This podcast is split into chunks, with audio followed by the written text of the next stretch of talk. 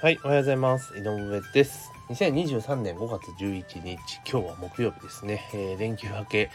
ウィークもですね、あと今日、明日頑張ればまた休みというところなんですけれども、えー、いかがお過ごしでしょうかというところで、今朝はですね、楽天モバイル au 回線利用拡大、基地局整備の負担軽減というね、えー、記事がありました。楽天モバイルに関連するちょっと、ね、お話をしていこうかなというふうに思います。よろしくお願いいたします。まずはね、番組のフォローとね、あといいね、あと質問とかね、えー、いろいろありました、感想とかありましたらコメント欄もしくはレターでいただければありがたいですというところで、今日は共同通信で楽天モバイルのね、お話をさせていただこうと思うんですけれども、えー、楽天モバイル au 回線利用拡大、えー、基地局整備の負担軽減へというところで、まあ、短い記事なんですけど、楽天グループ参加の楽天モバイルが東京23区や名古屋市、大阪市など、えー、KDDI から回線を借りるが新たな契約を結んだことが10日分かった。楽天では自社の回線整備を進めてきたが、営業赤字の最大原因で要因となっている基地局整備にかかる当面、かかる当面の投資負担を軽減するというところなんですね。で、えー、楽天といえば、以前、楽天モバイルね、以前はサービスインと同時にですね、あの、で、当然自社の、もあの、なんだ、エリアが狭いから、au とね、au にローミング契約をしていって、自社回線が届かないところは、あの、au の回線を使うっていうやつだと思うんですね。まあ、ただその、au 回線使ってると、その楽天モバイルの売りだった、あれですよね、あの、使い放題っていうのがね、えー、ダメだというところ確か5ギガ制限かな。5ギガぐらいまで、マックス5ギガまではいけるよっていうような形だったと思うんですけれども、まあそれが徐々にね、エリアの基地局の整備が進んでいって、ある程度ね、使えるところに関してはもう、あの、au とのローミングがカットしてたっていうところなんですよね。例えば、この今回対象になってる大阪市とかって結構早いタイミングから、あの、ローミング終わってるんですよ。うん。で、うちの近所も、えー、私の家はね、大阪ちょっと外れの方にあるんですけれども、まあ本当昨、今年、昨年の中盤ぐらいにはもう、ほぼローミングが終わっているような状況なんですね。で、私自身、あ楽天モバイルの実はユーザーではあるんですよ。ユーザーでもあるんですよ。というところで、あの、もともとは、えっ、と、もともとというか、今もドコモを使ってるんですけど、メインはドコモです。ドコモのアハモを使っています。で、えー、前ね、楽天モバイルが始まった時に、確か1年間無料でっていうキャンペーンがあったと思うんですけど、その時に加入して、で、たまたま使ってる iPhone ってデュアル SIM 対で eSIM 対応の端末なので、あの、メインをドコモにしておいて、楽天をサブでっていう形に最初はしたんですね。で、当時、あの、介入したばっかの時っていうのは、まだまだドコモが高い、高いというか、アハモがない時代だったので、あの、楽天モバイルで、まあいいかなという形でやってたわけですよね。だから、え外での通信は楽天モバイルを使っていってってみたで、えー、まあ、ここ一番の時はドコモを使うみたいな感じでやってたわけなんですよ。で、そっからずっと来てる中で途中で、アハモっていうプランが出てきて、これアハモで全然よくねっていうのがあったんですけども、まあ、その、なんて言うんだろう。あの、なんつうかな。楽天モバイルがあるから、まあ、とりあえずアハモにせずにずっとその通常の契約でね、続けてたわけなんですよ。パック、なんか、あの、やつでやってたわけなんですよね。家族全員でみたいな感じでやってたんだけども、ちょっと楽天モバイルがね、もう開けるというところで、あの、無料プランが終わるぞというところだったんで、で、どうしようかなっていうところで、まあ、そのタイミングでアハモに切り替えたんですね。でも、アハモ全然いいじゃんみたいな感じなんですけど、で、楽天モバイルの当時は、1ギガまでは無料だったわけですよ。で、えー、電話番号が裁判されていて、で、契約一応期間継続してるんですけれども、で、その一番の理由何かって言ったら、楽天リンクっていうアプリを使うと、あの、通話かけ放題なんですよ、基本的には。普通の、えー、固定電話であったりとか、携帯電話に対しての通信料っていうのはタダなんですよね。無料なんですよ。かけ放題っていうプランが、なので、あ、だったら、あの、1ギガ未満にね、利用を抑えて、通話専用で使えばいいや、っていうので契約を維持してたわけなんですよ。で、まあ、その後ね、あの、また制度が変わって、結局だから、えー、1ギガまで無料っていうのがなくなって、3ギガまでの価格帯が、だから980円か、税抜き。になったわけですよ。でもそれでも、あの、税抜き980円で番号取れて、で、えー、かけ放題なわけじゃないですか。ってことを考えたときに、あ、これ契約維持した方がいいなと思ったんですよ。で、ドコモの、あの、契約でも、えー、例えば書き放題つけると確かにプラス1700円とかするんですよ。うん。で、それを考えたら、あ、だったらこれ、だって安いじゃないですか。1700円ぐらい安くなるわけだから、だったら、あの、楽天モバイル使えばいいなと思って維持しているんです。多分そういう使い方されてる方も結構多かったりすると思うんですよ。まあ、ただ、いかんせんですね、その、モバイル通信っていうところでいくと、やっぱりその、後発だし、帯域まま良くないので、楽天モバイルやっぱ繋がりにくいってことがほとんど多いわけですよね。で、やっぱりその、今までね、ドコモ使ったりとか、au 使ったりとか、するユーザーからすれば、もう楽天モバイルの本当、しょぼさって本当勘弁してくれるぐらい以外のレベルなんですよ、正直な話。うん。で、まあそんな中で、やっぱり au の回線つ、ね、使わないとっていうところで、まあこういう動きになっているんだけれども、もうそもそもの話として、あの、楽天使う意味合いってあんまもうないんですよね。うん。正直ないんですよ。だって、アハモ、どこまたアハモがあるし、で、え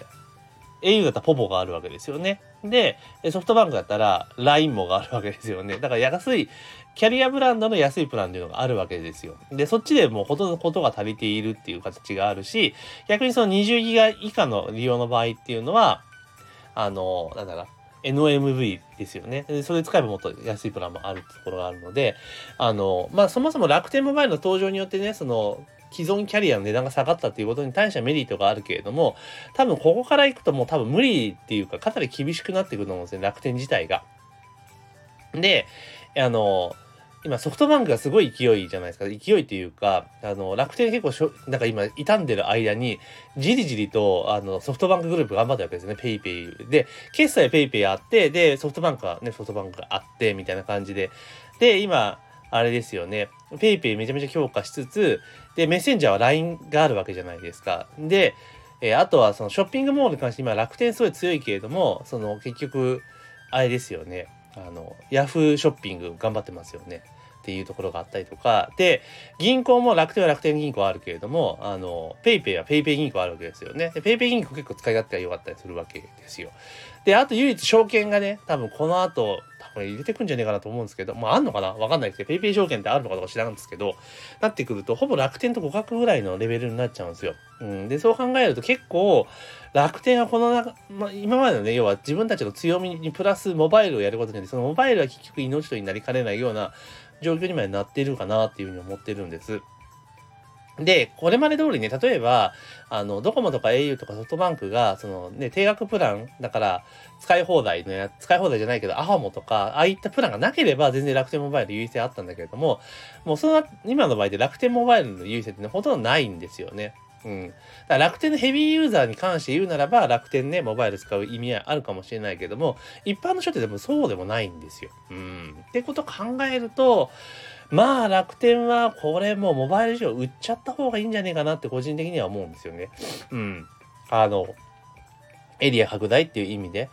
だそれも au に売るのかどうなのかわからんすけど、売った方がいいんじゃないかなっていうふうに思います。だから、もうその単体で4番目のキャリアとして攻めるよりも、もうむしろ、あの、もともと MONV やったですよね、楽天モバイルって。あの形に戻した方がいいんじゃないかなっていうふうに思いますけどね。うん。だから、例えば今の設備を全部 au がなんかに売却してしまって、そしたら au のそのサービスエリアがね、強化されるわけじゃないですか。まあ au が買うかソフトバンクが買うかわからんですけど、今ローミングしてるのが au であれば、まあ au に売るのが筋かなっていうふうに思いますけど、やると。いうふうにする。で、その楽天とその au が、そのなんつうのかな、あの、資本提携がなんかしていって、その au ユーザーが楽天で、も楽天関連でね、あの、優遇が受けられるって形にすれば、要は、えー、ソフトバンクみたいなことができるわけじゃないですか。ね。だって、その、ショッピング、だから楽天っていうすごいでかい規模のモールの、あれが繋がって au ユーザーを流し込めれば、結構 au にとってはメリットあると思うんですよね。うん。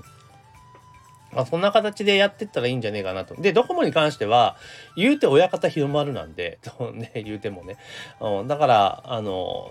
ね、まあそうやることでドコモブブ言うかもしれないですけれども、でも、でもね、なんだかんだでドコモって親会社 NTT ですから、うん、ってことを考えれば、au が楽天モバイル買う、もう最初に買うっていう落としどころになるんじゃないかなと個人的には思いますけどね、多分楽天モバイルこのまま頑張ったとて、あの、どんどんどんどんその、楽天自体が傷んでいくわけじゃないですか。で、でこの前銀行上場したけど、なんか思うほど、なんだろう、当初見込んでいたほどの収益になってないわけですよね。うん、で、楽天証券もそのうち上場しますけれども、結構厳しいという状況っていうふうに聞いてますから、そう考えるとね、どうなんだろうかっていうふうに思ったりします。だからもう、もう今、ある意味、三木谷さんのも偉人の世界になってるわけですよね。だけども、それ誰も喜ばないですよね。結局、あの、孫さんがめちゃめちゃ喜ぶみたいな流れになってんかなっていう気はちょっとしないでもないんですけども、まあ、いずれにせよ、もう楽天モバイルは、もうこれ本当サンクコストがあるからね、引きたくないのはわかるけれども、もうこれ多分引かないと、楽天自体がかなり厳しい状態、さらに厳しくなっていくんじゃないかなと個人的には思います。で私自身も楽天のね、あの、モバイル使ってますし、で、楽天ね、ずっとお買い物楽天とかでやってますよ。今も楽天カード使ってるし。だけど、えー、あんまだからモバイルがどうじゃこうじゃってあんま関係ないですよね。だからモバイルなくたってできるわけですよ。で、モバイルないんだったら、もう自社でやるよりも、むしろそこを外注するっていうところで au と提携する。まあそれはどこも提携でもどっちもいいと思うんですよ。でやっていくっていうのがいいんじゃないかなって。もう自分家でやるのはこれも無理っていうのは分かってると思うんですよね。だから株主そろそろ怒んなきゃいけないんじゃないのっていう気はしますけどね。大丈夫なのかなって思ったりはまあしますと。だからまあね今そのサービス品質を上げていってでその解約をね抑えていくっていうのはもうまあ当たり前のことじゃないですか。んで、ね、いくら安くても品質悪かったら意味がないので、でさらに後発であるからこそね、あの、あれなんで、だから楽天モバイルを使うっていう理由付けをもっと知っていかないと、今その意味合いっていうのはね、もともとは価格だけで勝負しようと思ったんだけど、それがもうできない現状を考えたら、もっといろいろ考えるべきことってあるんじゃないかなというふうに思ったりします。というところで今日はですね、楽天モバイル au 回線をね、利用拡大と、ローミングサービスまた孵化させますよっていう記事がありましたので、それについて思ったことをお話しさせていただきました。ぜひね、えー、番組のね、えフォローとね、いいねお願いいたしますということと、また質問とかね、えー、あと、感想とかありましたら、レターもしくはコメントでいただければありがたいです。というところで、本日の配信は以上とさせていただきます。今日も一日頑張っていきましょう。